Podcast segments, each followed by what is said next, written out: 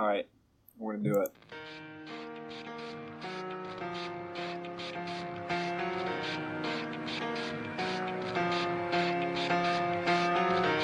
When it comes to bullshit, big time, major league bullshit, you have to stand in awe.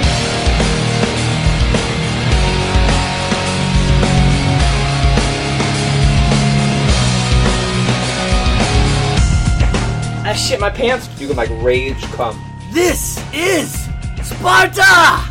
We just ooze sexual tension. You know that I'd really that like to know the honest I- percentage of women that like to get throttled for over 10 minutes.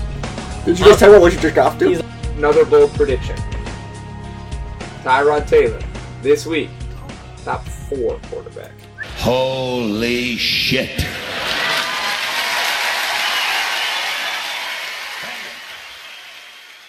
Hey, welcome to your football fantasy guys. Episode 101. Last week was the fun one. Now it's back to business. Dweez Nuts here, your host with the big whiz. Just the two of us here, sitting outside in the yard with the beautiful birds. Prepping, prepping for a big mock draft show. I know you love a mock draft, Wiz. How you feeling?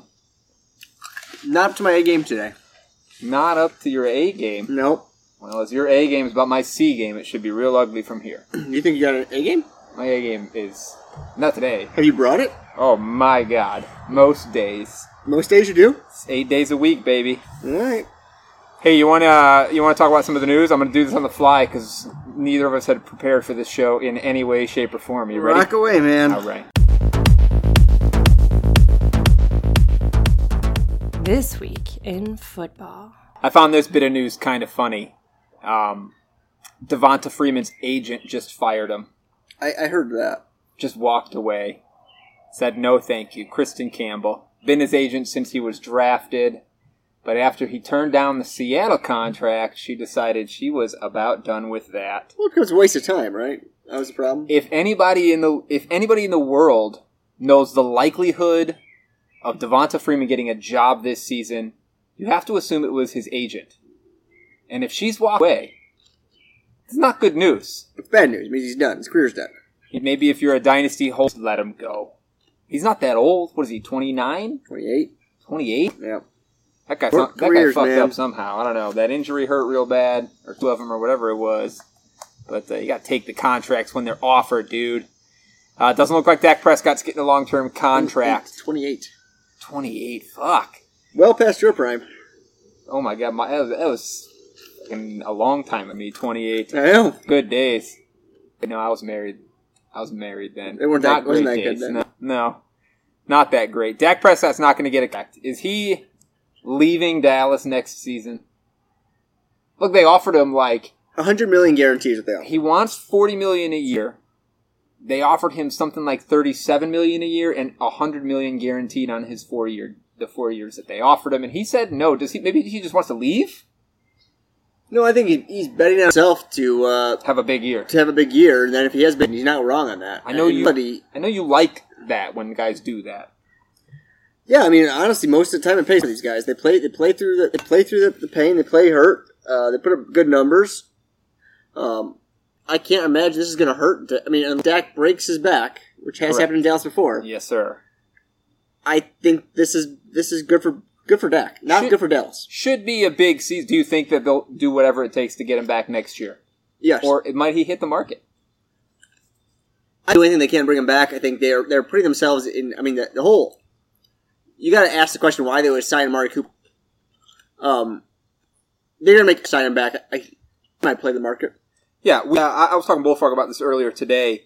You know, if if he hits the market, obviously it feels a lot like the market's getting tougher and tougher for for guys that aren't wide receivers. Wide receivers tend to go pretty early, as the big guys, um, line that sort of thing. But you know, if he hits the market, is he more of a Tom Brady who can have his pick of the litter, or is he somebody like Cam Newton who like No, no, no. waiting for a fucking? There's a big difference. I, I, I get it. There's So- a someone's time and someone's been putting up big numbers. The other one has an injury. As you always said, injured. recent MVP in Cam Newton, and if he's healthy and the injuries explained going on, Yeah, except one of them is in their. The difference here is that Cam Newton in 2014. correct. stud. And this should be a ye- you know I've said it. He's in my tier one of quarterbacks, likely as anybody to finish. At I'm not top. sure I've seen him ranked outside the top five. correct. Um, yeah, well, you know what? It- it probably would have taken the 37 year, 100 million guaranteed, but there's a reason I'm living in a house the size that I'm living in, and not where Dak's living. So, is what it is. Uh, couple couple guys did get some contracts here though. Derrick Henry, this one kind of came out of nowhere for me. I just kind of assumed the team was prepared to move off of him after this year, being a running back, being in a world where running backs don't necessarily paid, but fuck paid. He got a four year deal. I, do you recall what it is? I think 50 million. 25 and a half of that's guaranteed. So it's not, not Christian McCaffrey money, who had 62 or whatever it was. It's not but, Zeke money either. but it's a good little contract. Yeah, I think it's fantastic. I mean, I think it's fantastic for multiple reasons. One, I think it's fantastic for for Derrick Henry. I mean, he, he's what? He's 25. Yeah, No, really. he might be old now. Is he 26? He's really, it, it may be 26. Maybe. Um, he's 26. Doesn't have a ton of treasure on his tires because he spent two or three years backing up DeMarco Murray. I think it's fantastic for him. It gives him money, guaranteed money. I, the other thing I think is interesting is, if anything, this helps out dynasty teams. Everyone was scared that he was going to get somewhere else. He wouldn't get money. Now Yeah. you're you're basically saying he's he's he's with a line. He's with a, a, a team. He's going to keep getting the rock. They're locking up as many players as they can. Tannehill just got a contract extension this offseason, too. They want the team to look like it did season because it won so much last season. AJ Brown's Um, still young. So would you say that, hey, Derek Hammond up in your rankings a little bit? Would you be willing to draft him a little bit higher, knowing that he is has some security, at least say on a dynasty team? Would you be willing don't- to? I don't think he moves in my, in my in my rankings. Okay, I mean, I think he's outside the top tier, and he's in that next tier. sure. A lot of people had him falling, but that fall should stop. I'm not sure why. I'm not sure how you justify that falling, unless it's just dynasty. Dynasty, yeah, we're talking dynasty here, obviously. Um, let's see. Other guys got paid. Chris Jones gets paid in Kansas City. That was a big, big deal for him because when he turned it on at the end of last season, was he injured in the beginning? I don't remember, but he he was fantastic He when he was looked about as good a pass rusher as anybody in the league and made a huge difference for that team. So him, him being signed to a long term deal is good. Myles Garrett gets the biggest defensive player contract of all time in Cleveland, five years, $125 million. Um, yeah, I mean, you got to pay a guy, Myles Garrett, but the Browns are the Browns. What so did he say about his his whole helmet swinging? Did he say he, he learned his lesson and he could say I something? don't, I don't know. he came out and said something dumb, but Whatever they told him he had to say, another $125 million. Man, he got paid. be honest. He got fucking hella paid. Congratulations. And here's an interesting one. So here's a name. Um, you know, you kicked out this name during our last draft, late in the draft. It's a name that's being tossed around late in dynasty drafts as a potential real steal. You know, there there is not a lot of uh, secured wide receivers on the Washington Redskins. As a result, guys like Kelvin Harmon, who came in last season and did okay, you know, 30 catches, 365 yards last year as a rookie. Um, there was some value that people thought could be had for a guy like him. Steve Sims, also another one of these guys. But Kelvin tore his ACL pre uh, camp in a, in a workout. He will be done for the season. Couple things that says to me, right? Obviously, if you were targeting, there's there's very little chance he's ever going to be anything now in the NFL, right? You need he needed this second year to stand out. Two, take a guy like Steve Sims, uh, or a guy even like Antonio Gandy Golden this year. One of these guys is going to get more opportunity on the field. Maybe some value bumps. Like this was a guy that was a popular sleeper already. I'm assuming it's it's AGG, right? It's gotta be Golden Gandy. People love that Sims kid. You know, I think Sims is super talented, but I think Golden Gandy's bigger. He plays the outside. I think he's the opposite of Scary Terry. If you're looking at a dynasty, yeah, I gotta really think that he might have a really good Sims opportunity. is intriguing. I'm just not. I'm not sure unless you're going into a super deep draft. How where he can actually how fit on your team? To be Yeah. honest, Lo- Bottom line is in a so on a in a dynasty we always we like the younger guys. Sims is young, um, but AGG is a is a physicposing human. Redraft league, I'm not looking at any of these guys anyway because let's be honest about this point. Dwayne Haskins is throwing the ball in Washington. Dwayne Haskins for the whatever team they're going to call themselves. You hear about this guy? well, and we're talking about Washington now, right? Yeah. They're, they're renaming their team now. Renaming their team. Now they got, they got other other on top of that now. I was telling the wife in bed last night. Um, for for weeks now, there've been all these teases from all over saying big news coming out of Washington, and here's a hint: it has nothing to do with the team name change. So apparently, they're coming, right? Did like, you hear some of the details here? I have not details. None of them. No, have you? There's 18 or something women working for the organization. Well, it goes all the way back to uh, some of the cheerleaders having to pose pose topless, and, and of course they're bringing on their uh, Oh. Yes. uh, they're, they're either they're they're they're, big don- donors or they're guys that own the boxes and, and watching while this is going on. They talk about how some of these women are, are asked basically to be escorts when they when they take these guys down to Costa Rica. Oh, they talk about they they mentioned the name Dennis Green. I haven't figured out if this is Dennis Green the coach or you know the old uh, Cardinals coach and Vikings coach. I'm not sure. If it's I don't know what he's ever had to do. Has he ever had anything to do? I don't know if it's different Dennis Green, but I guess the, he, you know, he was asking some of the the uh, the office people, specifically the females, to wear tight skirts and in uh, tight, you know, blouses. I mean, it's very very interesting. I'm not sure how snutty. It, it might be tough. The only the only redeeming quality here is Ron Rivera might hold it together for Washington, I I did- single handedly by himself. I saw a headline. Yes, Ron Rivera is the guy you want yeah, on that 100% it team right now because There's not a better coach you want. To stabilize at least that locker room, right? Um, I saw a headline from him today. Uh, it was an interview article of him and his response to all this, and all it said was like, "Ron Rivera, all caps, will not stand for any of this shit while he's on this team." Like, I'm not sure you could ask for anyone better to be in that position as a oh head yeah, coach. absolutely. He's a, he's a fuking great person, and and he will impose his. I don't even take this order. somewhat, to, but but but but he's my Yes, and he's he's pretty headstrong. Very. He's not willing to say what, what I mean. I, I he has every ability to, to, to do a good job. and he has the utmost respect from his players. oh yeah, always has. Correct. Back to Chicago days. Correct. They love him. I'm just not sure how Snyder holds on to the team. Yeah, could be Right. tough. Could be really tough. Look, the Bears not going to get uh, extension for Allen Robinson this season. I think he's set to be a free agent next year. We'll see if they're just waiting till later to do it, or if they're just trying to get football all together. Kenyan Drake, who's on a transition tag right now, nowhere close with his team. Why Uh, would you long-term deal if you're them? I would never sign him to a Yeah. long term deal. I'd let they, you know, but his deadline, position tag, his deadline's longer, so they have time to talk. You know, all these contracts are happening now because the deadline has come um, for these extensions. Not that you know they can't keep fucking negotiating through the season, but it is what it is.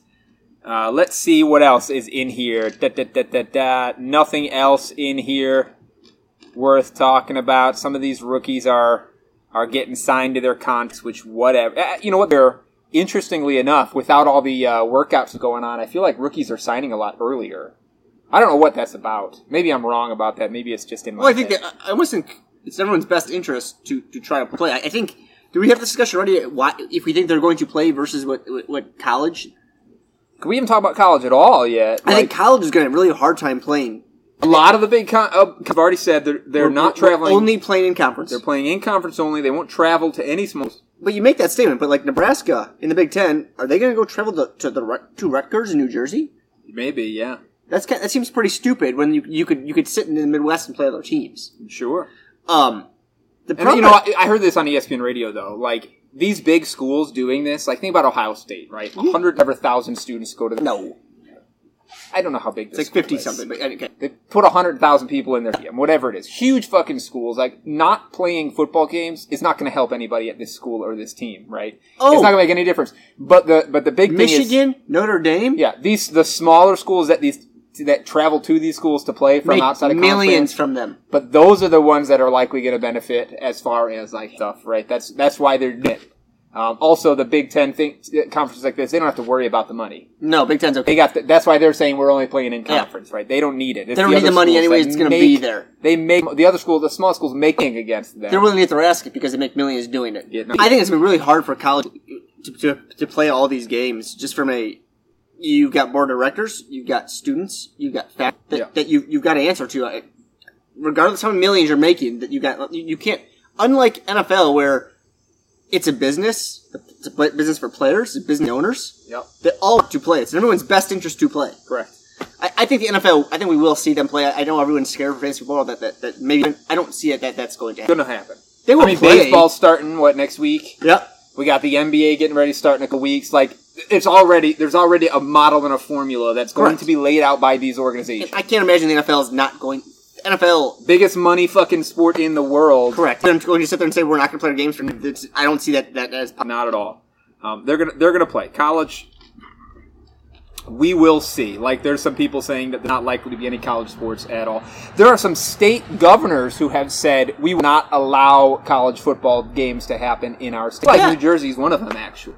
Really? I would have to look into that, but I know that I read that quote, and I think New Jersey was the, the first quote in the article. I'd, I- I'd, I'd be to- interested to see where, where how far that goes. I'd I can't. thi- look. I can't imagine that goes very far. yeah, yeah, you know, we'll see.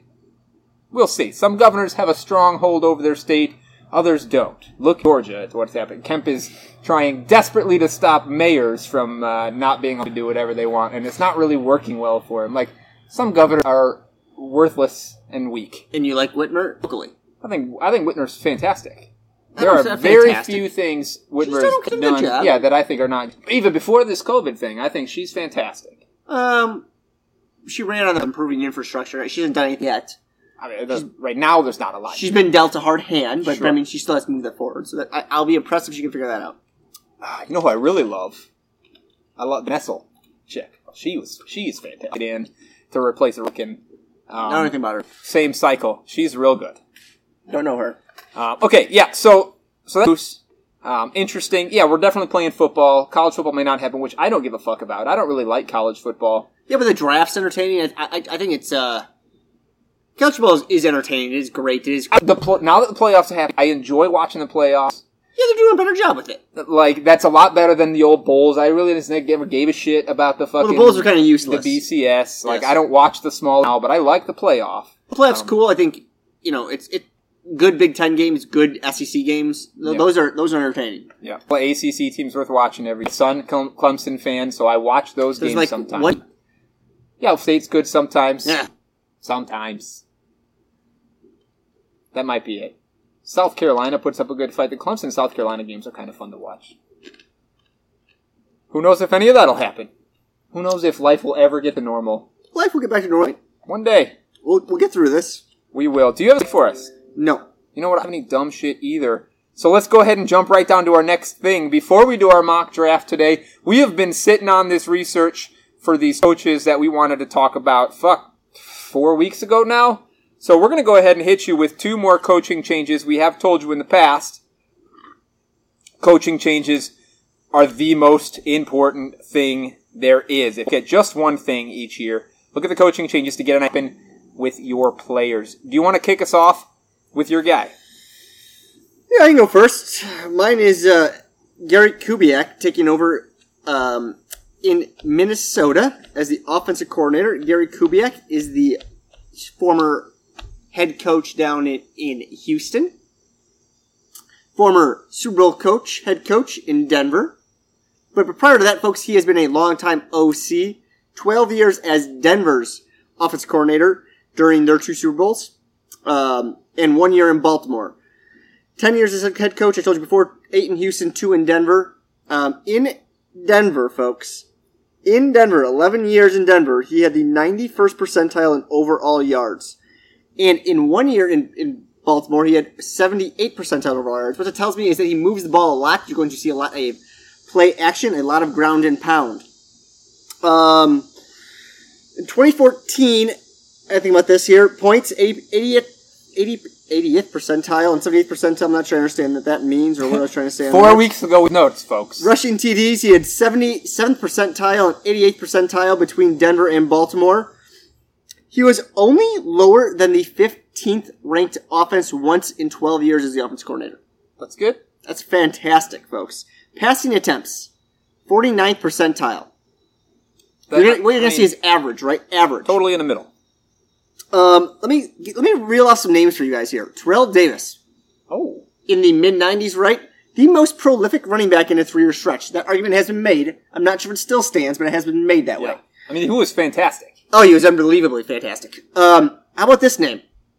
After after Terrell Davis tears his ACL, how about Olandis Gary in 1999?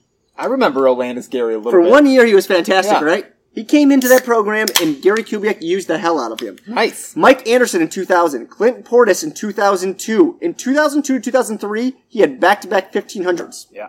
Okay, in 2003 with Denver, Jake Plummer is the number 17 quarterback. Clinton Portis is number two running back. Rod Smith, number 24th wide receiver. Shannon Sharpe was the number two tight end. I'm going to give you these numbers because I think you're going to see a, a pretty interesting pattern here. In 2004 with Denver, Jake Plummer was the number eight quarterback. That's that, I think that is the highest that he he has one more at number six in 2005. But Reuben Droughns, Reuben Droughns, Droughns. running back number 12. Rod Smith, number 14. But that's with 70 catches. Ashley Lelie was wide receiver 20, and Jeb Putzier with tight end 15. 2005, Jake Plummer goes number 6. Reuben Droughns again, number 17. And Tatum Bell also goes number 20. In 2014, in Baltimore now, Justin Forsett, running back number 8. Yes, Forsett was the shit. Joe Flacco, quarterback 13. Torrey Smith, wide receiver number 26. This is what all those numbers tell me here. He likes, he uses his running backs. It doesn't matter who the hell it is. Um, he likes a physical running game. What, what this tells me is I am buying Cook. I'm buying Cook heavily. Typically, I would sit there and I have a hard time telling listeners to I would ever handcuff a, a handcuff a player, but I, I do think Cook is going to be a top tier running back. I think he, he you could argue. I think we made the argument in last week's episode that he's going to be better than Alvin Kamara. Yeah. I think he could flirt flirts with with Zeke. Um, that's if he stays healthy. If, if he gets hurt, I think I would encourage people to say if you're going to sit there and buy Cook, then you should be going after Mattison pretty hard. Um, I think I do like tight ends. I like Rudolph and Irv Smith. My concern a little bit here is that they're going to going to be stealing from each other. Um, I cannot imagine that Cousins will be anything better than what he was last year, which is somewhere around that 10 spot. You know, he'll be as good as 9, probably as bad as 13. And my concern here for everyone, in, in, in I think Froggy said he liked Thielen this year, going into this year. I can't imagine Thielen out of all those names I gave you. And that included Rod Smith, that included uh, Ed McCaffrey. Those guys were average wide receivers at best. I mean, what they're, when I say average, I'm talking about they're going to be somewhere in that Thielen probably 15 all the way back to 24. I can't tell you guys I would not buy Thielen as a number one wide receiver. I probably if you can get him as a late number is it I guess is a late late number two or a, a three I would I would I would be happy with that. Yeah, I think uh, I- I think uh, Thielen is never should never have been more than a wide receiver two to begin with at, at this point in his career, even if he fucking stays healthy. He's number he's 30 now. And when you say so, like his if he's right in the middle of pass attempts and he's still got at least one receiver finishing in that two two range every year, maybe yes, you're not going to blow the doors off with anybody, but that seems like a pretty solid floor, somebody that you can feel comfortable with as your two or maybe even three. Um, now, in your research, I know it's been a while. Um, after I should say this, after doing this research, has your opinion changed, or what is your opinion on the Thielen versus Justin Jefferson argument? Do you think Thielen is the guy that will finish in that top wide receiver two range, or do you think Jefferson has a chance of leapfrogging him for any reason? Not in year one. No. Okay. I don't think it's possible. I think Justin Jefferson will. I think Justin Jefferson's a, a complete wide receiver. I don't think Thielen is that. In year one here, no. It's not possible. Gotcha. So where? So if you've got him somewhere around twenty, Thielen, where would you Jefferson? I think Thielen's a little bit higher, probably all the way up to 15. Okay. Um, as low as, as low as that. Jefferson to me is, Is in he the a mid three or a four? So is he a three? He's a th- wide receiver three. Yeah. That's a good range for him. I like that. Um, interesting with Kubiak. I mean, he's had some really good offenses. He's had some really good players. He's, I don't know. I mean, you tell me. Justin I know a good running back? Is Orlando Justin- Scary that good of a running back? Is Ruben Jones Yes, that good of a but running Clinton back? fucking Portis is a goddamn stud. Yeah, but Clinton Portis, they, they, they make that trade, and he goes to he goes to Washington. He's still a good running back, but he's not great like he was in Denver. Yeah, so maybe just he makes them better. He he's got a he's got a running back here in in uh, Dalvin Cook that is already fantastic. So He's already fantastic. So this could be good. So I guess my point here is, if you haven't been listening to how, the running back rankings already and, and how good some of these running backs, I think Cook, he might not be McCaffrey, but he sure as hell could be the number two run, running back overall running back. yeah, so he's somewhere in that two to five range for you. In 2019, there was eight weeks where he was the number one running back. yeah. Yeah, he fell off. He fell off. The, you know, tailed off pretty hard at the end, but he was fucking good. So you know, there's some concern um, with uh, fuck who was their who was their OC last year? Went to Cleveland. Uh, Kevin Stefanski. Stefan, there's there's some concern here with him this year because you know Stefanski runs the ball a lot, Yeah, a lot. So we're saying Kubiak's coming in, and you have zero concerns about Kubiak being able to maximize what they get out, even if they don't run the ball as he much. was the assistant head coach last year, folks. So don't forget about that. It's not like he's going here blind. He was already there. yeah, Um, I, I, I just, I think in my, if you, rushing TDs, he was 77th percentile, 88th percentile. That that was in Denver, and that was in fucking Baltimore. He's gonna fucking pound the ball. I don't see any. Any it doesn't happen. All right, let me uh, let me hit you with my guy here. We're to switch divisions here. I know we normally do divisions together, and there is another NFC North offensive coordinator change, but that was Bulls, and he's not here today. So I'm to take you out to the West to talk about those. The Rams really struggled at the end of the season last year. Kevin O'Connell is the new offensive coordinator the Los Angeles Rams, uh, and you know, when you say the Rams, obvious first thing that jumps to mind is um, there, there's only one guy. It's it's Todd McVay. He's going to do all the work on this offense. Uh, and right out of the gates, I want to say that yes, this is McVay's offense. However, the hiring of Kevin O'Connell has some impact on this team, and it's going to make some waves. Let me tell you what I mean. First of all, history of Kevin O'Connell. Uh, you know, he was the he's been a quarterback coach assistant for a long time. Last year, he was the uh, Washington Redskins offensive coordinator, called plays for 11 games, or I should say the interim OC. Called plays for just 11 games after Gruden was fired. He was the OC all year, so Gruden was calling the plays after he got fired. Last 11 games, Kevin O'Connell steps in to call the plays on that team for the first time in his career. They were a lot more run heavy should say when they did that, but Dwayne Haskins was the quarterback. So how much of that? It, it, there's not a lot I have to say that's his tendency. Um, I'd run the ball a lot too if Dwayne Haskins was my quarterback.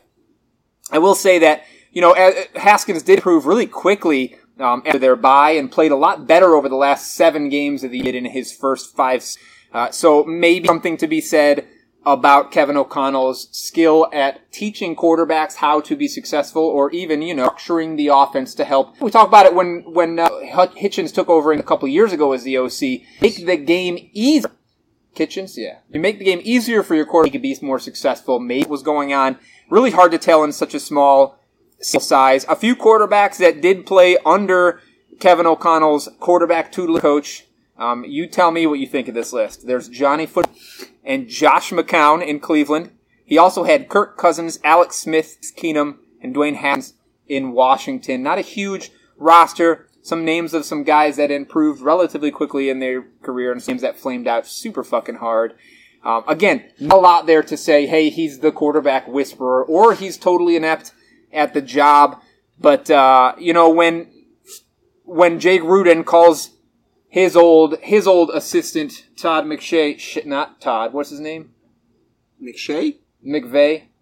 Tom McVay? Yes, when he calls Sean and says, "Hey, you're looking for an O, you should hire this Kevin O'Connell guy." Uh, McVay listened and he hired him. They never worked together in Washington. Kevin O'Connell came in after McVay left, so it's not like uh, they had a relationship beforehand. But there was a call from Gruden that says he's hired this kid.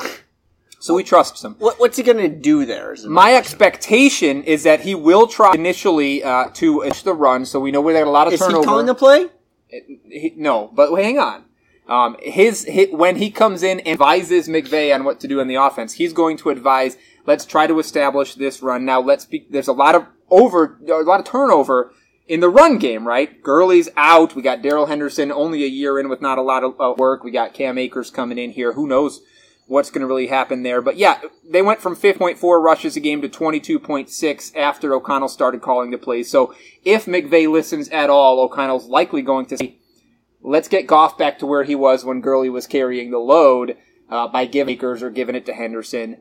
Um, he does like a quick game, a high paced game. He did that in Washington when he was there. Um, really, really, really big fan of the first down pass. Uh, I, who knows how much of that translates into this because it is McVay's offense. In fact, when I first saw this hiring and I first started looking into it, it screamed to me that McVay wanted a quarterback coach to help Jeff. But now that O'Connell had been an OC for a year, he didn't want to take a demotion. So he's in to be a quarterback coach with the offensive coordinator title on the team.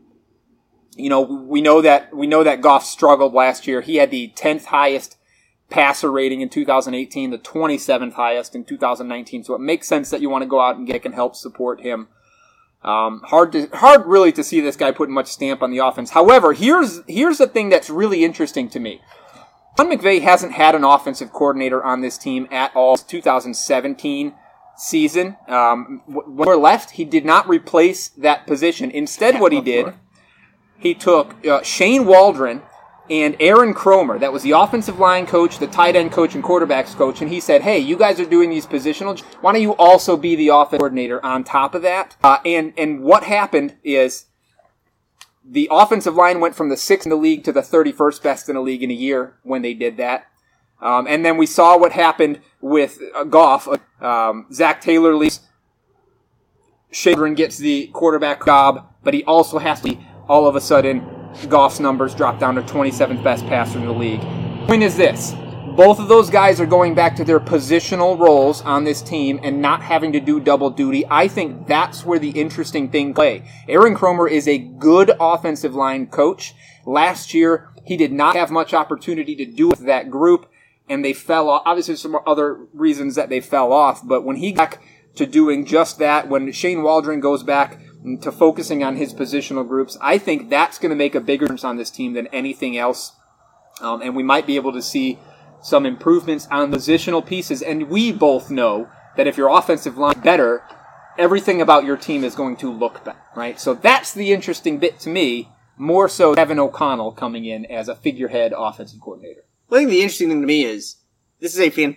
Everyone, they two years ago was the hottest man in football. Yes. Um, I think people still buy into him. I think people still buy into that offense. He will. I, I, he, I he bought himself a career on that those two years there. Yeah, but I mean, I- you're still we talk about it all the time. Opportunity, opportunity, opportunity. You you want to buy good opportunity, good value. There's still value to be had at. at my question though is, I'm assuming McVay's McVay's the offensive coordinator. We talked about that. Yeah. Where does Jared Goff fall? Because Goff, wherever he lands, the rest of the pieces are going to fall around him in either uh, on either in that direction or in the other direction. I think Jared Goff gets better because, um, again, Jared Goff sucked a lot last year. Terrible. Um, and two, I think the two reasons are he had a quarterback coach before in Zac Taylor. Zac Taylor left Yeah. the team.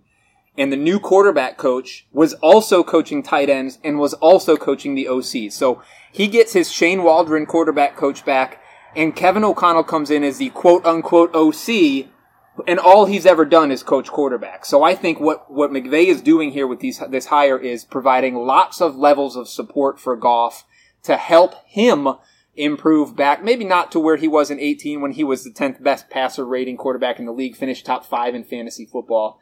But I think he, I think that he's trying to put stopgap measures in to bring him at least back up to, to average. So my expectation in this in this team is, I don't know where the running back's going to fall. They're, they're going to fall somewhere in the middle of the pack. I Yes. can't it- whether it's Cam Akers or or Malcolm Brown or God willing Henderson. If only. I mean, they're going to fall somewhere in the late teens, early twenties. I can't imagine they'll be higher than that. But those wide receivers, those tight ends are intriguing.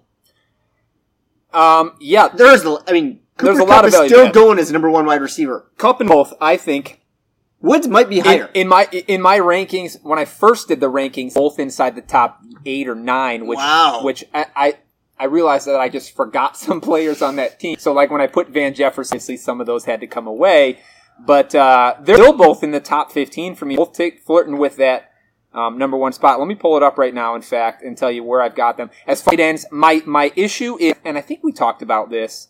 I think it was you that I was talking to about this. My issue is, I think Gerald Everett is better than people remember. Um, and Tyler Higbee's, oh, this was with Lucas. Tyler Higbee's numbers last year were insane. Everett left. Tyler Higbee's been in the league for six years and done nothing for six years. Tyler Higbee was fantastic without Everett. He was and great. fantastic when Everett and we got in the red zone, and he was great. from 20 or 30 to 110 yards per game over the last four, four weeks.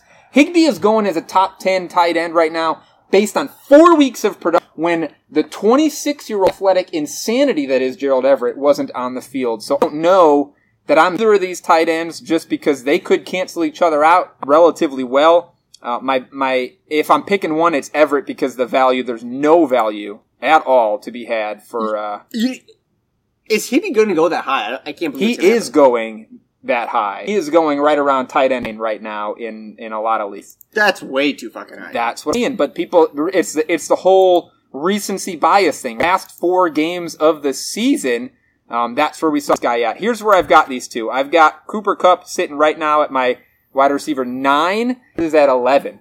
I've got both of them doing big things. This both of them going over a thousand yards this year, uh, and both nine of them nine and nine and eight. Nine and uh, no eight. I've got Woods at only five, but he's got one rushing as well.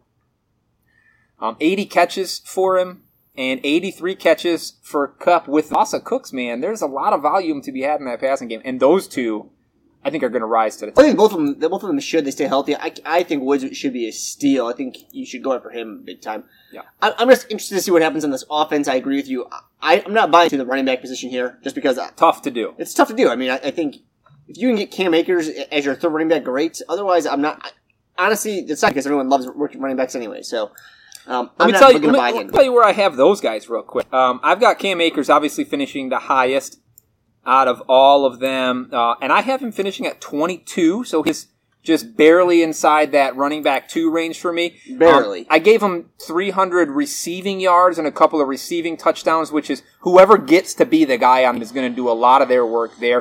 But I also gave him nine touchdowns because the bottom line is they like Sean McVay loves to run in close. Um, Yeah. So whoever is the running back, not only 800 yards rushing, but a lot of touchdowns, a lot of receiving work. So if somebody does declare themselves the man on that in that backfield, there is points to be had for that running back. Matter of right now, there is no way to know who it's going to be. not convinced. It's, it, I I think it will be Cam Akers at the end. I'm just. I think it's going to be a mixture all the way until the end. It, there's a there's a very good chance, which means stay the fuck away unless Correct. you're drafting a dynasty team. You never invited me to this sleeper thing. Yeah, I just did. Because fake football isn't fake enough. Now the boys will do a fake draft. All right, Wizard, tell them a little bit about this this league, the roster settings, the scoring settings, so they know what we're drafting.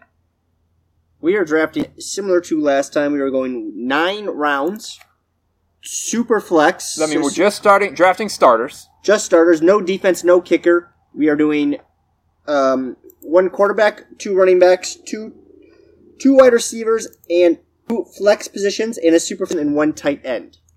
Where are you picking? Oh, I will pick eleven. I'm going to pick at the back end of the turn. It's time to take a shot. Now I'm going to go to a nine.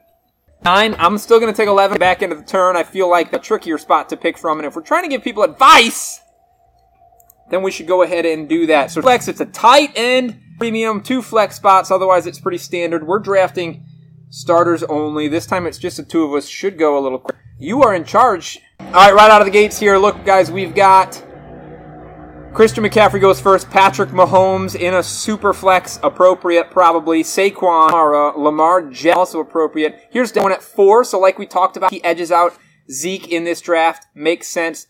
And Deshaun Watson goes at number eight, which it's re- that's really high for me for Deshaun Watson, even in a super flex. But you were on the clock here at nine. Well, you don't like Watson a little bit because of that offense and everything that's going on like there in happening. general. Um, take your shot already? Jesus. not yet. Not. Take take your pick and then Interesting to me here that, that it's gone running back, quarterback, running back, running back, quarterback, running back, running back, quarterback. Surprised no one has taken a wide receiver, but that's not unsurprising. I will go. I am also going to go quarterback here. I'm going to go. If I can figure this out, hang on. you got to unpause it, and then you can make your Yeah, pick. I- I'm going to go quarterback. We've been talking a lot that we, we we adamantly said he is. We just said earlier that he's a top five quarterback. Total stud. Um, I'm going to pass on Russell Wilson, even though I think Russell Wilson is the one of the most consistent quarterbacks. I just don't think he has the same ceiling as this player. That's absolute floor. But Yes. the ceiling is rough. Um, so I'm going to go here with Dak Prescott, folks. I like Dak Prescott. Again, he's betting on himself. We said it earlier. I like these players that are in their contract year. Um, oh my goodness, that's After that- crazy. After that, before Michael Thomas goes, Davante Adams. Remember, we're on sleeper, so there are some computers in here doing this. Up on the clock here. I have said several times I have four quarterbacks in my top tier. Dak, Patrick Mahomes, and Kyler Murray. So right off the bat, I'm thinking, hey, maybe I should snag Kyler here and left. And if you're drafting my tiers, that's kind of how you want to look at that. Um, otherwise, I'm looking at, you know, the running backs are struggling. After you get past that first five, you're looking at guys like Chubb, I don't love. Derrick Henry, we talked about, but it's a, this is a PPR league, so, um, you know, struggles there. Josh Jacobs, none of these guys scream first round to me. Um, guys, we're looking at wide receivers, and we know Michael Thomas, Julio Jones, guys are left on the table. So really, for between Michael Thomas, Kyler Murray, um, and line is, even though Kyler Murray is in my top tier of quarterback, his points are more replaceable than Mike's, who last year scored points next more than his next uh, best competitor, and I think this year not a, but I think he's going to score 50 points more than my number two, which is Julio. So for me, You think is he going to come close to what he put up last? no. I mean, close is a relative term. It but, is, but he's not. astronomical. He's not going to do what he did last year, but he's still going to score, I think, significantly points than the next best receiver because he's his catch rate's not going anywhere. He's the most accurate quarterback history is not going anywhere. He's going to continue to score touchdowns, um, it, and he gets just so much fucking look because you know he's going to catch it. So I'm taking Michael Thomas just because it's harder to read his points. Pause us. We'll take this shot and then flip the turn.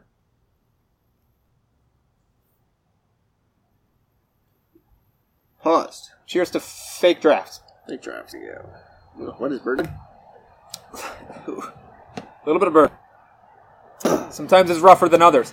All right, after my Michael Thomas goes Nick Chubb, who probably should have been the next best, at least based on rankings. Russell Wilson goes. Again, that floor is really nice. Uh, um, the the the positive thing for me here is that Kyler Murray made it back. There was only one pick mine, which when you're on the turn, some risks like that. I love Kyler Murray. I want him as tier one quarterback. The only other guys I'd really consider you like a Julio Jones, um, maybe even a Tyreek Hill, who's right at the same tier at wide receiver for me. But uh, hard in a super flex to pass up as sixth quarterback taken a guy that you have in your top tier. So I'm taking Kyler. Are you happy with that pick? I am so fucking happy with taking Kyler Murray there. I've taken either Kyler or Dak in the beginning of the second round in any anytime I get the opportunity, and I love that there. Yeah, it's interesting here. After after Murray goes, DeAndre Hopkins, number the number three wide receiver off the board. So to me, left Julio Jones, Terry Godwin, and Kenny Golladay are kind of all that next tier to me. Next are Derrick Henry. We just said Josh Jacobs, Ekeler, who is as well. Joe Mixon here is a very intriguing name. Oh. Quarterbacks, I could take Allen, who is not in my in my top. I would not take him as my number two quarterback this high. That just that, that's just Oh hell no! screaming uh, disaster. Um, I'll go running back. I like. I'm going to take Mixon here. I think Mixon's going with that offensive line. Um, I like it.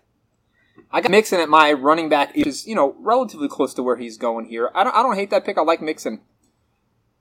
After you goes Julio, who yeah Julio should go there. Tyreek, Chris Godwin, uh, Mike Evans, who in my rankings fought a lot this year, but not according to these rankings. Len Fournette, Melvin Gordon, I love.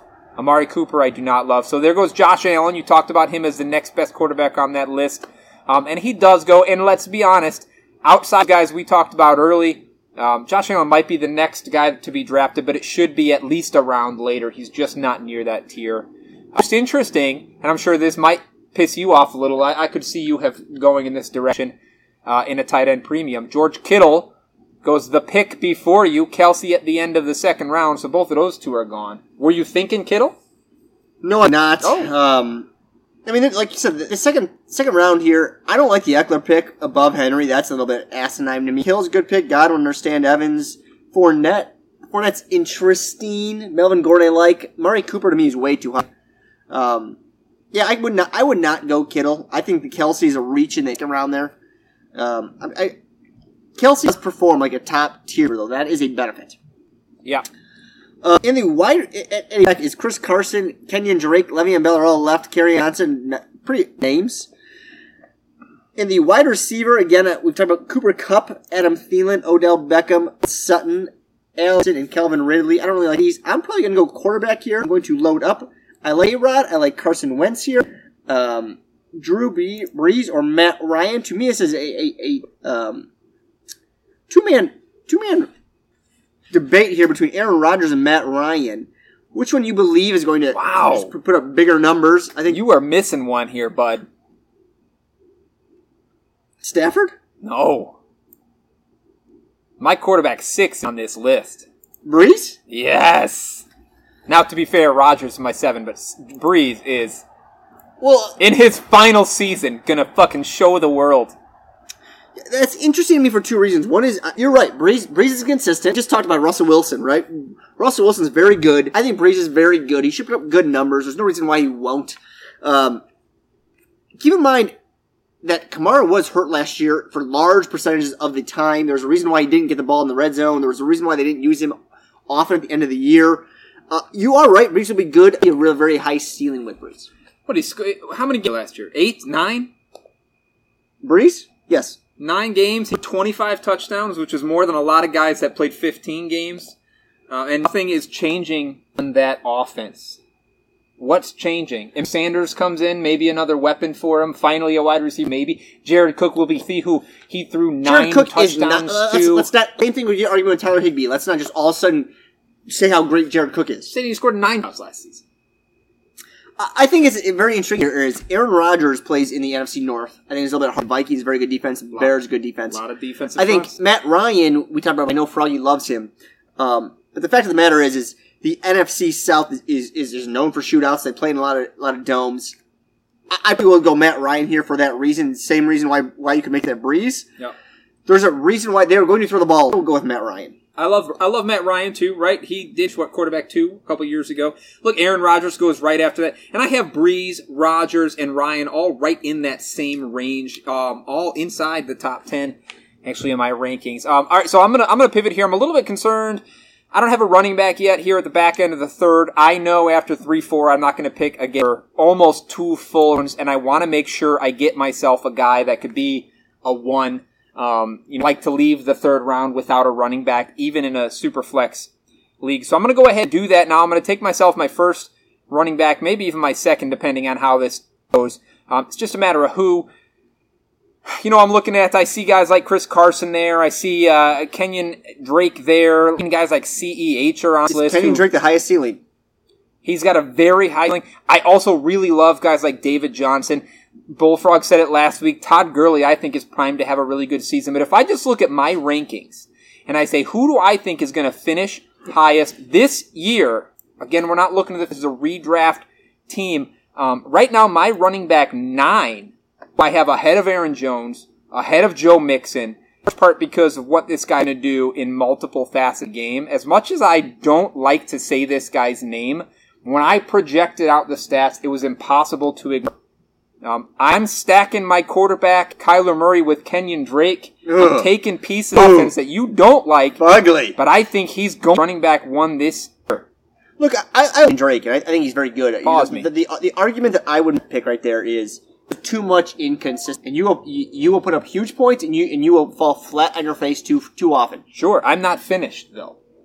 That's, that's one of my two picks here, and I'm gonna Yeah, go. but when you're making premium picks here, that that that's the team spot you made that pick. I'm going to go run back again. If I look at this and I say Michael Thomas is the highest floored run wide receiver in the league, that gives me a little bit of a leeway. You have to think about your team. I have some leeway here. You know, I didn't pick uh, Andre Hopkins, even Julio Jones as my wide receiver, Davante Adams, who have up and down weeks. Michael Thomas, who's never going to the top 10 ever in a single week.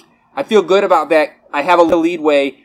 That makes Drake a little easier for me to pick. Um, I'm going to pick another running back on my turn here. Look, Cooper Kupp goes right after me, then Drew Brees.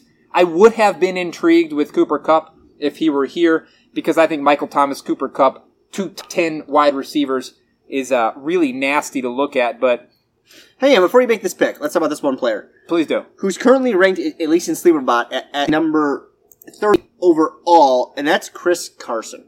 Chris Carson, I'm not I, I know you probably won't take him, Chris Carson. and, and I, I get that, yeah. but he is he is one of these running backs when you're when you're going down this list that legitimately is going to get the rock all the damn time. Uh, he is. My concerns with him are twofold. He gets hurt. He gets hurt because of the way he runs. It's not because he is injury prone, quote unquote injury prone. It's because of the way he's not changing. Right? So I, I don't anticipate him playing a full season because he's with reckless abandon and he's gonna keep doing that. The other thing that I have against Carson is the fact that he just can't hold on to the goddamn ball. He is the, he is the worst fumbler in the fucking league at the running back position since he's been in the fucking league. He's going to fumble the ball a lot, which means there will be games where he's taking off the field for some of these other slew guys. Carlos Hyde now, when Penny's back, he'll be on there. You know, they even drafted DeeJay Dallas way too goddamn high. Um, there are other guys there uh, that can take over this role. Yes, he gets to rock a ton, a ton, but I don't like that he fumbles. I think he's going to get hurt. Um, If you but if draft is your second running back, what's what? I mean, are you are you are you asking for thirteen points a game? I mean, Okay, could so, be Chris. Car- yeah, and again, it comes down to build, right? We just talked about this, like just drafting second running back and just thinking generically my running back two. Yes, Chris Carson is sounds, but you said it a minute ago. My first running back is Kenyan Drake, who have humongous weeks, and he's going to have weeks where he falls off. So for me, it's imperative that I got a guy who's going to get solid volume, not going to work off the field by losing the ball. Hopefully, he stays healthy. Of course, everybody's everybody could get hurt, uh, but uh, I that I feel like has a higher floor. Uh, Chris Carson, he catches the ball a lot, but they don't throw the ball enough on that team for him to have a good enough passing Accurate. volume um, for me to feel like that helps him. So instead, I want to take a guy He, I, here's my recommendation, Chris Carson. If you could get him as your third running, fantastic. I would have. Oh God. I, am there with you. I would have a hard time drafting. Look, him. if Joe Mixon was my one, I have no problem taking Carson as my. But he's not. Kenyan Drake's. So I don't want Carson as my team build here. I'm going to take a guy who I think has very little competition on his team for touches. I'm going to take a guy who has shown time and time again that he can handle a big workload in the passing game. TG. I'm going to show you a. gu- I'm going to take a guy who, uh, you know, people might say he's an injury risk, but they said that going into last. Zero to him. Um, I'm going to take a guy on an offense that be the most prolific off in the league again this season with an improved offensive line uh, and and still the desire to score 60 points a game. And yeah, I'm going to take Todd Gurley because I love his volume. I love what he, I've seen it long enough, and he's still young enough uh, that I'm all go on Todd Gurley as my two in the beginning of the fourth. Yeah, I like that pick. That's what I would have taken in mind if you had not. Nice. Um, I love to do that. I love to snipe you. yeah, it was it was good. I mean, I, that's again, I would have taken. He's just he. I, I'm surprised. This we are in the we start of the fourth round here, folks, and the name Clyde Edwards-Hilaire is still on the board. I don't like him enough. Yeah. I, I personally don't. I don't have. I don't bought into that offense, or at least I'm bought into him. You know, being part of that offense. Tough to think with what 16 sacks gone already that he will still be here in most drafts though. People fucking love our rookie. Yeah, I'm imagining that he he he'll, he, he will be gone by by the, the end of three, maybe right? Probably realistically speaking. Uh, and a three seems about right. so to me, it's either a running back spot here to back up Mixon or go with a wide receiver. Um, I could go. Sutton is way too high. ODB, Calvin Ridley. I, I mean, here's the problem: here is I'm drafting a, a number one wide receiver spot, and there are no number one wide receivers. That's what I just like here. Um, I have a lot of number twos. I don't like any of them. I could So, go. So let me pause you then. Are you regretting the Matt Ryan decision there at three? Because you could have gotten a Cooper Kupp. Really, bad. No, look at those names. Yeah, who am I, oh, I'm, I'm, missed out in Cup, and I told you before I didn't like Thielen as number one, anyways. Yeah. What about what about Woods? Are you looking? Are you thinking about Woods at all here? You just talked about how much you like Woods. I like Woods a lot. I'm not sure. Oh, that's interesting. Do I like Woods enough to take him in the, in the, in the top four? Or our guy Allen Robinson is still sitting. I like Allen board. Robinson a lot, but I made the argument before. I'm just he can't come close to what he did last year. Yeah. Yeah. He'll he'll he'll come close, but but he's not going to give you the same. He had unbelievably high hits. It's not in their best interest. They didn't run the ball enough. Um, if Matt Ryan will not Ryan uh, Matt Nagy will not have a job if he went to the run again. Yeah. Um, I don't regret my Matt Ryan pick at all. Actually, the only player that I'm upset that was taken was he. he, he I, I think yes. so. I mean, if I'm picking here, I think David Johnson's in name here at number four. Hell yes, he is. Um, I mean, at the back is also interesting here. James Conner, we, we've seen Steelers do with it when they when they use a running back. Um, he puts up huge numbers. Um, I could go Especially Con- with Big Ben team, that's big time for him. Oh, it's, uh, uh, that when Big Ben's on the team, the running back puts up huge numbers because everyone has to respect Big Enough. So I'm gonna go. I will go running back here. Uh, I, I was floating with the Wow. wide receiver position, um, but I will stay with running back. I will go Big Johnson. I do have James Conner and David Johnson at 14 and 15 in my rankings, so like, yeah, they're mostly interchangeable for me. Should they stay on the, you know, has been a question for those two guys. Do you want to tell them who came after you? After David Johnson goes Carson Wentz, Baker Mayfield, ODB, Carson, Calvin Ridley, Man, one of these Courtland Sun, Le'Veon. Bell, Tyler Lock. Singletary starts the top of five, followed by Diggs, Hilton, Allen Robinson, the third or the second. That's the second. Second. Uh, Robert Woods goes. Daniel Jones. Deebo Samuel. Obviously, he's hurt. He won't go there. AJ Brown. AJ Brown's a good pick there, I think, in the five eight spot. I am back on the clock in five Can you, nine. can you can you guess which one of those picks pissed me off the most? Um, probably Daniel Jones. God damn it! I wanted Daniel Jones there. I love Daniel Jones yeah, this year. if it was me, I, I, would, I like Robert Woods. I, I would have Woods there. Would have if he would. I did not expect those guys to fall, him or Allen Robinson. But yeah, Daniel Jones pisses me. off. I thought he'd fall to me. I mean, the wide receivers right now are DK Metcalf, DJ Chark, Keenan Allen, Jalen Reagor, Michael Gallup, Tyler Boyd, Jarvis Landry, AJ Dean, Scary Terry, Will Fuller, Brandin Cooks is interesting. Marquise Brown, Tee Higgins, any of these wide receivers is the problem here.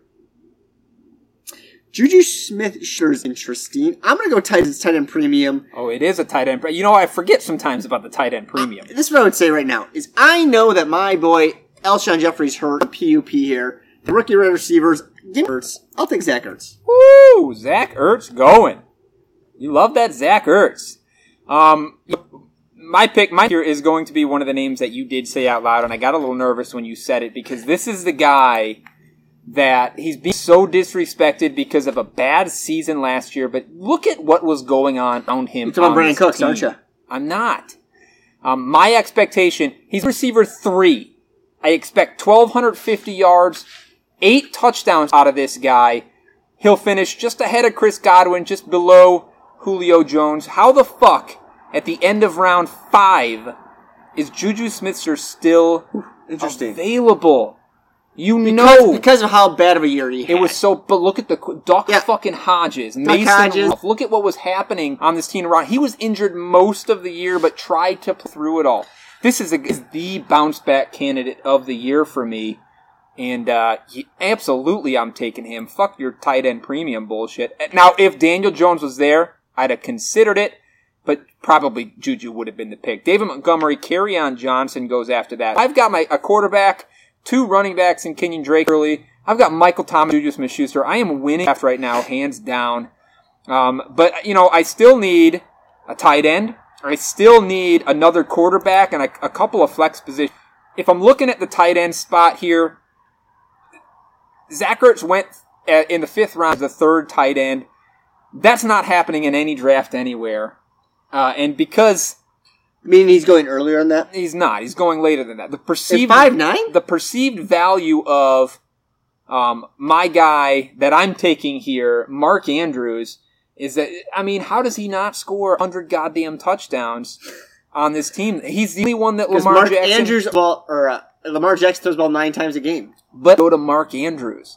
Uh, and he throws it to him and they're throwing the ball in the red zone. Look, I love Mark Andrews. I don't think he's going to fetch higher than like a Hayden Hurst who left the Baltimore Ravens to go to that Atlanta team. But I can't take other Atlanta Falcon. One of them, oh, I don't have any. Yes, I do. Todd Gurley. I can't other Atlanta Falcon. I think Darren Waller has a big year at the tight end spot too, but it's hard to ignore those touchdowns from Mark Andrews. He's going to be my tight end into tight end premium. May not get all the receptions as some of these other big name tight ends, but give me the yards and touchdowns. At 14 yards a catch, that's a great tight end. So Mark Ingram goes after your pick of Mark Andrews. I am also going to go running back here. I don't have a, a I don't. It is these six folks that I don't have a wide receiver, which is kind of terrifying. Um, I just think there's so much depth. I do have to draft two of them eventually. Eventually, I have to, but I like a running back here. I mentioned him earlier in in round five. Um, I also mentioned him in round four when I took David Johnson, and that is James Conner. I like James Conner. You Still sitting there. You just You almost took him. You told me you like Juju because of Big Ben coming back in. What we know with Mike Tomlin is Mike Tomlin commits to one running back. Yes, sir. And I know this is Snell is not capable of handling the entire workload. Give me James Conner because of the ceiling. Uh, yeah, great fucking pick, James. Conner. Some of these guys that are falling, his offense is being disrespected in general. So take advantage of that for sure. Like if you can get late, if you can get James Conner late, like go all in. I would have loved to see Clyde Edwards Hilaire fall to me in a PPR format, especially, but he goes DK Metcalf, DJ Chark, Tyler Boyd, Keenan Allen. We see quarterbacks like Tom Brady, Matthew Stafford, Garoppolo, Jared Goff are going. I don't have a second quarterback yet. I'm starting to get a little concerned. Marlon Mack off, Jalen Reagor, so we're seeing these Michael Gallup, Green, Will Fuller, Jarvis Landry, Terry McLaurin, even in Washington. You're back on the clock. Is it time to pull? The, before you do, I'll say about wide receivers. You know, we've said it before. Once you get into that middle range, there's a humongous swath of guys that are all the same fucking potential. Don't blow your load on these early rounds for a wide receiver when you can get a guy. You know, you can take you can take a fucking Tyler Boyd or you can take a Brandin Cooks a round or two later. You can fucking take Sterling Sharp Shepard uh, a, a couple of rounds later, and all have the same potential, right? So why not wait? I think I, it's, it's deeper than that. I mean, Yeah. throw CeeDee Lamb in there. Throw Mike Williams in there. A. You you hit on the head. Is that all of these receivers have the same amount of, of value, but their potentials are and and, and you- damn right, they're they're they're ceiling or they're fucking goddamn right at the very bottom too. Um, but don't get, don't don't don't don't jump on. Don't blow your load. Don't get overly excited. Don't spend all the money that you can on strippers right in the beginning. Wait for it. Wait for the good one with the big tits at the very end, because there are bound to be good sleepers at the end on the wide receiver position because how position is. Yeah. Um, at the wide receiver position to me, folks, who's left is Brandin Cooks, Marquise Brown, Tee Higgins, DeVante Parker, Julian Edelman, Michael Pittman, Christian Kirk, who's Terrell, Denzel Mims, C. Mike Williams, Aiyuk, Shepard, Laviska, Shenault. Um, there's a lot of names on here, folks, but to me, I think it's it's not that difficult. If I had to take right now, and I'm on the clock, to me, the three quarterback that went off the board was Deshaun Watson. I don't like Brandin Cooks a lot, He's got to throw. but he's got to throw the ball to somebody. Someone has to catch the ball. Fuller ain't going to be around for long. Will Fuller is good, and he's very good when he's on the field. But Brandin Cooks is he's a look. He was the number one wide receiver when he was in New England. Fucking went to St. Louis and did the same job for one year. I'm give I'm I'll, give me Brandin Cooks, and I'll roll with it. I like it. Um, eventually, again, I like you. I love Brandin Cooks. Eventually, some real value there. Kareem Hunt goes next, tail end of the seventh round. I think a great value there in a PPR league. Um, should catch a lot of fucking balls. Let's who's available for me. I am thinking I've got to go quarterback. Like I said, a lot of guys going off the board right now makes me a little bit nervous. Uh, guys like Jared Goff, Matthew Stafford, Jimmy Garoppolo. I don't necessarily want my second quarterback to be in that range, but it looks like Hey, hey, don't forget about this. Is a month ago we talked about what Jay Gruden did down as with with rookie with quarterbacks in general. yeah. That's in Jacksonville, right? Yeah. I know Mo- Minshew's look, sitting there looking at me. With that dirty mustache, thinking let's He's go. At you. He struggled so much to score touchdowns on that whole team last. If you'd have taken his stat line and just given him eight more touchdowns, all of a sudden it starts to be good. And I don't hate, I don't hate him, but I I struggle to love him. Does that make sense to you? Um, A little bit. Now the other quarter I'm looking at here, though, you know, Kirk Cousins is what he is. He's never going to be more than 12 to 15 guy.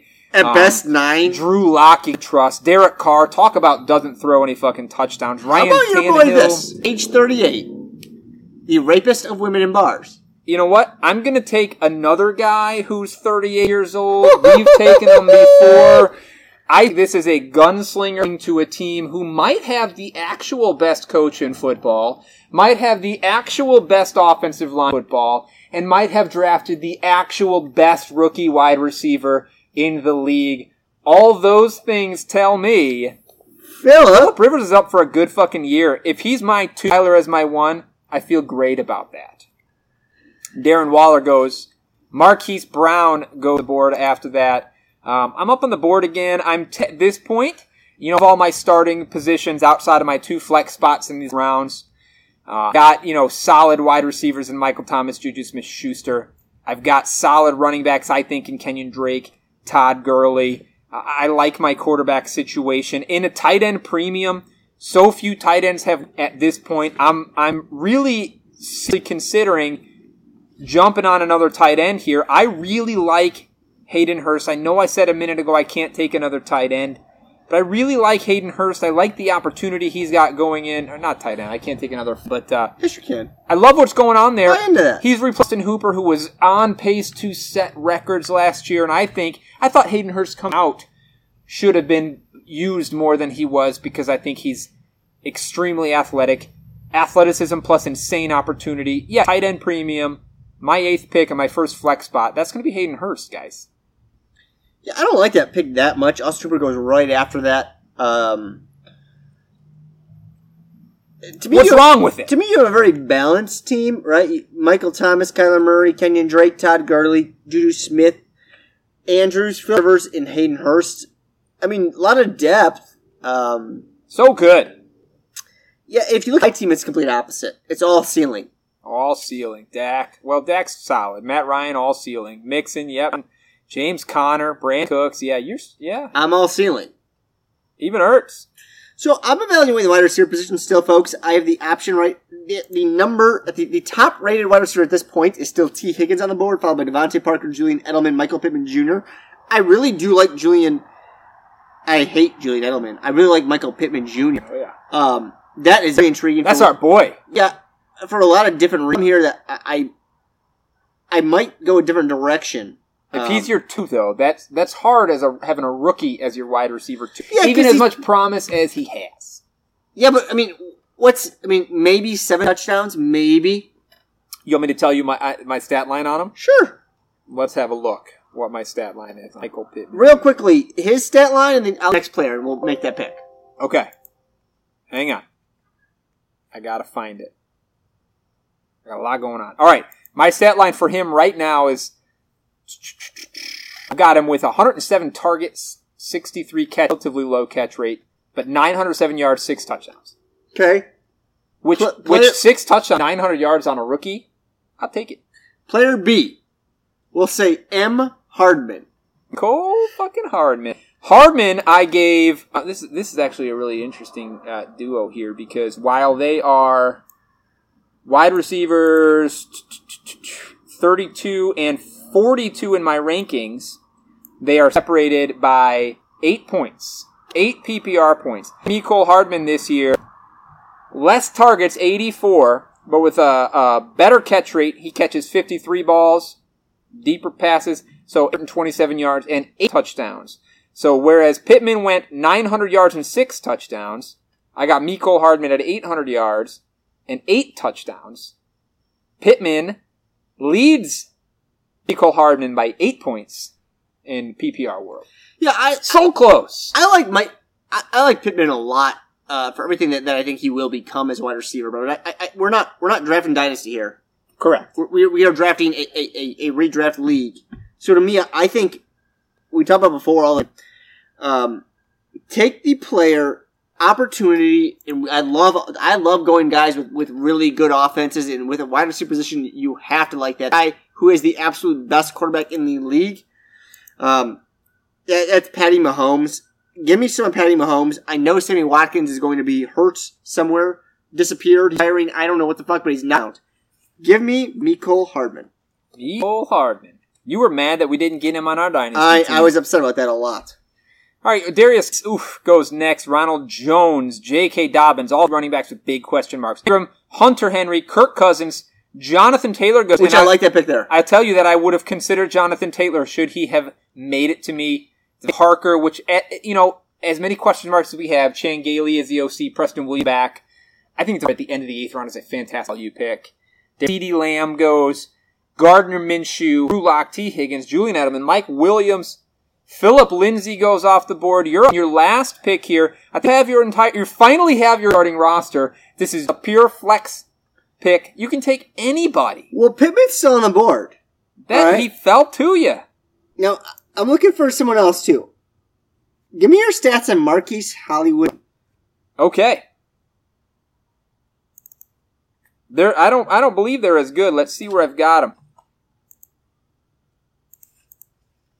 Marquise Brown, I've got finishing as the wide receiver 55, 600 yards on 50 catches with six touchdowns. Score, it's, a, it's simply a volume and opportunity issue for Marquise Brown. We've talked about it before. Lamar does not throw the ball. And when he does, Mark Andrews is who he looks to first. I think J.K. Dobbins coming in means another weapon.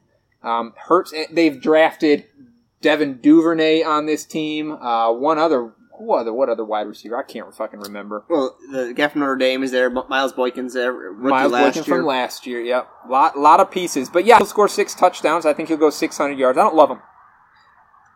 How do you spell Marquise Brown on this on this list? M A R Q U I S E. Yeah, I know, but he's not on the list. Well, he might be gone already. No way. Yeah, he went at eight one. What? So I don't know why we're look, talking about him. Marquise Brown. How do we not? How did we miss Marquise Brown? I don't know, sir. God damn it. Um, it, it interests me for this reason.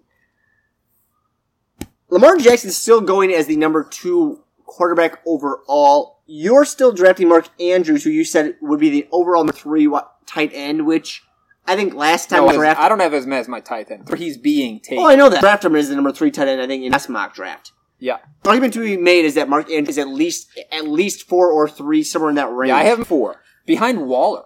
Um, but my point here is that Marquise Hollywood Brown, there is a lot to bet about what he could do or, or what might happen there because upside. Um, I guess we just banned this player, so give me Michael Pittman Jr. because I like him and I think he could be with your boy Philip Rivers. He could be fantastic. And if he fell to me, I was taking him there because that's a hell of a stack that I want a piece of. I think Philip Rivers and, and Michael Pittman over the next two years is going to be insane. I love it. Um, but he's gone. Rob Gronkowski goes after that, who I wouldn't draft in round 49. Um, but it is what it is. Look, I, I'm going to follow suit here. I would have in Michael Pittman, absolutely. I have him ranked as my whatever, 37. Um, but if we're, look, we're in the, we're on our last fucking flex out here. I want to, at this point in the draft, get my fucking guys. Like, this is the fun part of being in an NFL or a fantasy draft. You get to take football. your fucking boys, the guys that you want to root for, the guys that you want to watch. Um, I'm gonna do it. I'm gonna do it right here. He is my favorite rookie in the entire class, regardless of Us. position. No, I do I do love me some Zach Moss, but he's my favorite guy to watch film on coming into this draft.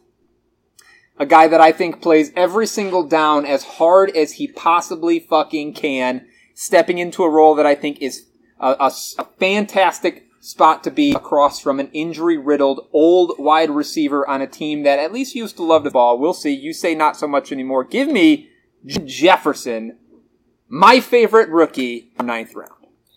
I like Jefferson a lot. He, I think it's him and Pittman for that one. Well, I don't think.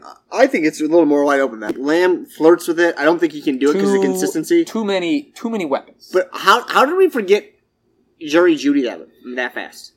We forgot about Jerry Jeudy because of my question marks about Drew Lock. We I we didn't forget about him. I I wrote him off a little bit because of the Drew Lock question marks. I dug into this for um, for a show I did on the Fantasy Stock Exchange last, and it is impossible. Like I know everybody wants to write off Courtland Sutton. Jerry Jeudy was taken so high, but Courtland Sutton was so good on this team, especially with Drew Lock at quarterback, that it is impossible for them to stop throwing the ball to him. They, Jeudy is not going to come in and immediately take over like so many people think.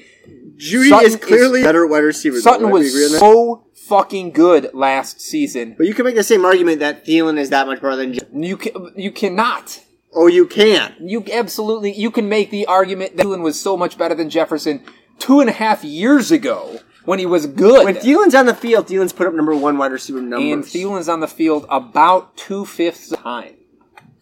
So somehow you, you're making the argument because the Thielen's on the field that Courtland Sutton's, but he's been really good with Joe Flacco that he's back. No, no, I said when Drew Lock came in, Sutton was so good with Lock that it's impossible for the coaching staff and Lock him to ignore him. I think Jeudy's going to have a harder time getting work than people expect. I've got Jeudy, so you know, 91 targets, which is plenty of targets. plenty. Um, 750 yards, five touchdowns. I think where Sutton's going to continue to thrive is in the end zone. He's he's so fucking he's so good He's Big. zone. Uh, it's going to be hard to ignore him. So I didn't, I didn't, I didn't forget about him. And if we were talking, if we were talking a dynasty league, and I really believed Drew Lock was going to be this great quarterback, and, and that's my other issue, right? Like I don't know that Drew Lock is going to be. I know what Kirk Cousins is. Okay, I know what Philip Rivers can be on that Indianapolis team, but I'm not sure about what the Denver Broncos offense can be, to be honest with you. I'm not sure about what Drew Lock as a passer can be, and I'm not sure how easily it is easy it's going to team to go away from Courtland Sutton how good he was last season. That's all. I, I agree with you on that. I know Jeudy is talent wise right there with the rest all of these. It's Jeudy is a better wide receiver than, than Sutton with hands down. I just don't know that's true. he might he might Sutton might not go away as the argument you couldn't make. Um, Jeudy was is absolutely a better wide receiver in his last year in college than Sutton was, but Sutton has come a long Last year alone, Sutton came a long way. eh, ma- maybe I, I think I, I like Justin Jefferson. We, we you cannot deny what he did down in LSU with, with So good. I mean, it was phenomenal what he did with Joe Burrow. Um, the problem I have with that pick is I is is what Gary Kubiak is going to do is ground. At best, he's giving you fifty percentile Sure. in pass attempts. Um, Well, that's why I picked him in the at the end of the ninth round as my last flex. yeah, I, my, my point here is I like Jeff. a lot. Yeah. I have a hard time buying into that to his season this year. Sure. Yeah, I agree with you. Where I think Pittman actually could do something this year. I think Pittman will lead the team in receptions, receiving yards, and touchdowns. Maybe not touchdowns. I think Hilton. Here's a question we haven't talked about a player yet: is what's Jack Doyle do? Um, I've got Burton out him by a decent margin. But the point here is a tight end will be will be valuable. Yes. I'll, let me let me tell you let me tell you where my numbers are. So, I gave Trey Burton a lot of 480 yards and five touchdowns. A lot of the Ebron role on that team. Doyle is a in a safe play on that team for Jacoby Brissett for the last year and a half. Andrew Luck before that a little bit. But Jacoby Brissett's not throwing the ball. Philip Rivers is, and when you look at these two tight ends, Doyle and and Trey Burton, which one of those looks like all of the tight ends Philip Rivers has thrown to? Well, let's let's be honest here. Bates put up huge, huge numbers. Yeah, when- and, even in in, his the prime. small amount of time that that uh, Hunter Henry's been on the field, He's he's put up great numbers. Rivers loves. He loves the tight end position. So that's that's why I, I think tight ends will be, will be a value in Indy. I and and for me, it's it's hands down. It's Burton. He is the guy that. But are you concerned about him, Sam? Because he he struggled with that. I, no, I got. Well, look. To be fair, I have 19. My tight end 19. It's not like I have him super fucking high, but I have. To me, the tight ends run a lot this year. I mean, he's scoring five touchdowns and he's in 19, right? Yeah. Um, there's there's a lot, there's just a lot going on at the team. I've got Jack Doyle all the way down here at 30. Whew. I've written him off. Nobody wants nobody wants Jack Doyle to be the receiving tight end. But who's the starting tight end right now? It's Doyle, right? he is going to be on the field more because he blocks more. Is he the starting receiving tight end? He wasn't even when Eric Ebron was there. He's only ever been the starting receiving tight end when all the other ends have been hurt. You're not wrong on that. Jack Doyle has underperformed since the day he showed up. But Trey Burton's not far behind. No. And great in Philly. Great for one year. Going back to a team that uses tight end. Yeah. Or will. Frank Reich. We'll see what he does. Chicago is not a tight end team. Since Martellus Bennett, maybe? Matt Matt's offense is supposed to use the tight end position. Do Does he? Does he use the running? I don't know. We'll see what happens with Jimmy Graham. Then- Maybe yeah. Jim's gonna be the fucking stud there. Hey, why don't you run down for the people your starting roster on this PR Superflex tight end premium mock draft? We'll see who they think did a better job between us. I'll go through my list here. At the quarterback spot, I got Prescott and Matt Ryan, who beats the shit out of your quarterbacks. Um, Probably. at, at the running back position, I, I think you did a really good job at your running back number two here, but I have Joe Mixon, David Johnson, and and James Conner. Um, I do like James Conner a lot. Uh, it's interesting. I don't have a very solid, a solid running back number two. I think you, Todd Gurley, will be should be the shit out of David Johnson. Hopefully. Um, at the position, I drafted Ertz ahead of your boy Mar- Mark Andrews. In receiver, which I thought was very good, the last three picks here to load up on them. And I took Brandin Cooks, Mecole Hardman, Michael Pittman Jr. Not too bad. Interesting. We took very, very different tacks here um, for our draft. So my quarterbacks here: Kyler Murray, Philip Rivers, and I took Philip Rivers as one of the last four quarterbacks taken, last five quarterbacks taken in the whole draft. So I kind of waited for that number two role, but I Kyler. My running, I only took two, and it's Kenyan Drake and Todd Gurley. Probably a mistake looking back that I only have two of them. You know, these guys might miss time. It's good to have options. Um, instead, I, I went uh, three widers for my one for my flex. Thomas, obviously the best in the game. Juju Smith-Schuster at six, five eleven, rather. I think is maybe the steal of this draft. Justin Jefferson at the at the end because he's my fucking guy, and I love to draft guys on a root for. Uh, and then at the tight end spot, I got Mark Andrews, and I took Hayden Hurst as my other flex. Remember, it's a tight end premium. I think he's going to have so much volume on that team, and volume that is of uh, uh, like heavily weighted volume. It's going to be red zone. Yeah, the interesting pick here to me, if you would have drafted Gurley, I, I would have drafted Gurley. So that was a good pick by you. I went Ertz in front of Andrews, and the only the sole reason why I did that is because I think, I've been an Ertz fan for years. well, it more recently because of the fact that of, of what uh, Pederson does in that offense, and the fact that he throws the ball like shit. ton. Yeah. and their wide receivers keep fucking. One's fucking on the PUP, one's going to fucking Auschwitz, They just drafted two more. and one's going to fucking Auschwitz. Wait, what? You didn't even tell this oh, news. oh, Desha- DeSean, DeSean, Jackson. yeah, DeSean Jackson's going to again to figure out what what, what happened He- to look, Jews. in these the athletes got to stop listening to this Farrakhan guy because it's getting them in trouble. Julian Edelman offered to take him to the uh, to the Holocaust Museum in Did Washington? D.C. Good for him. Nice job, Edelman. Edelman some props for that. But that was the sole reason why I bought into Ertz here is because if, if Ertz is an injury pro, I, I have injury concerns, but when we talk about volume, just about it last week. Volume trumps things in fantasy football. Ertz should beat the shit out of Mark Andrews in volume. I've got. Let's see what I've got him at. I've got 61 catches on 91 targets for Ertz this year, falling off just because they brought in so many pieces. And I gave 81 targets to Goedert, who beat Ertz out in targets over the last six games. So your point, well, that's because he was hurt. He had broken ribs and everything. But, but your point here, didn't miss a snap. but your point's one A and one B. It is one A and one B. Yeah. Mark Andrews. While there are other tight ends on this, Do you have any idea if they go with a twelve man, uh, twelve man lineup? the 12 personnel? Yes, they want. they do. Right? Yes.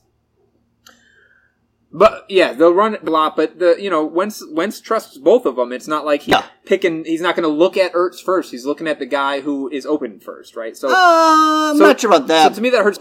I'll tell you this: the one guy that's inside my top twelve at the tight end position that did not drafted here at all, who is my tight end, um, out of ten, Jonnu Smith. I know he's been hurt, but every time this dude's been on the field, he's outperformed.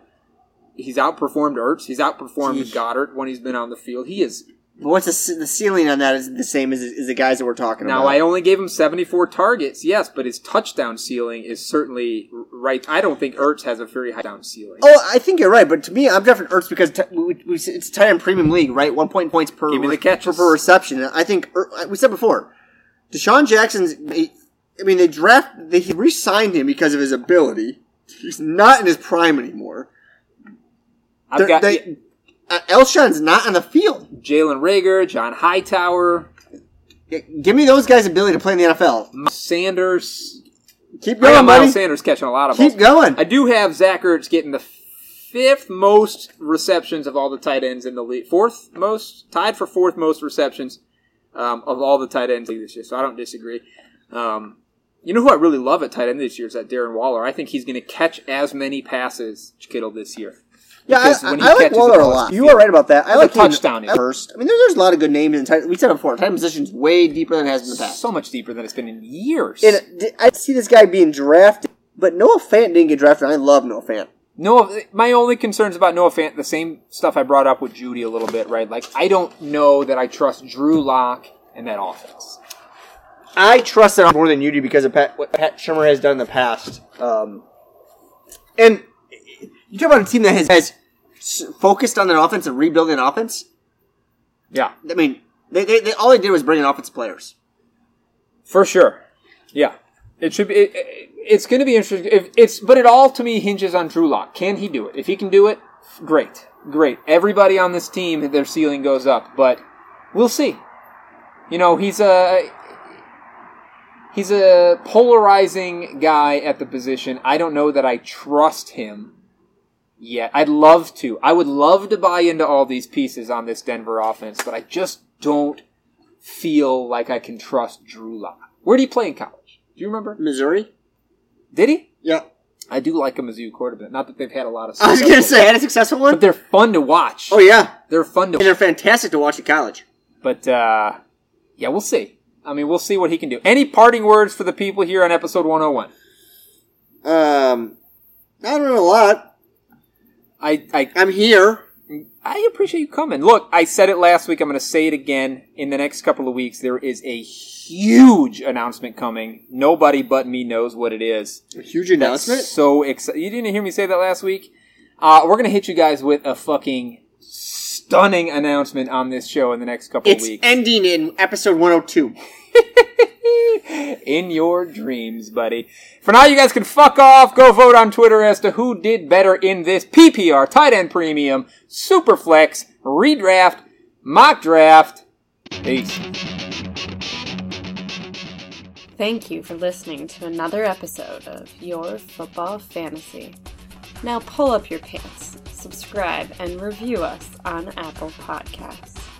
You can find more from these limp dick butt pirates at www.yourfootballfantasy.weebly.com.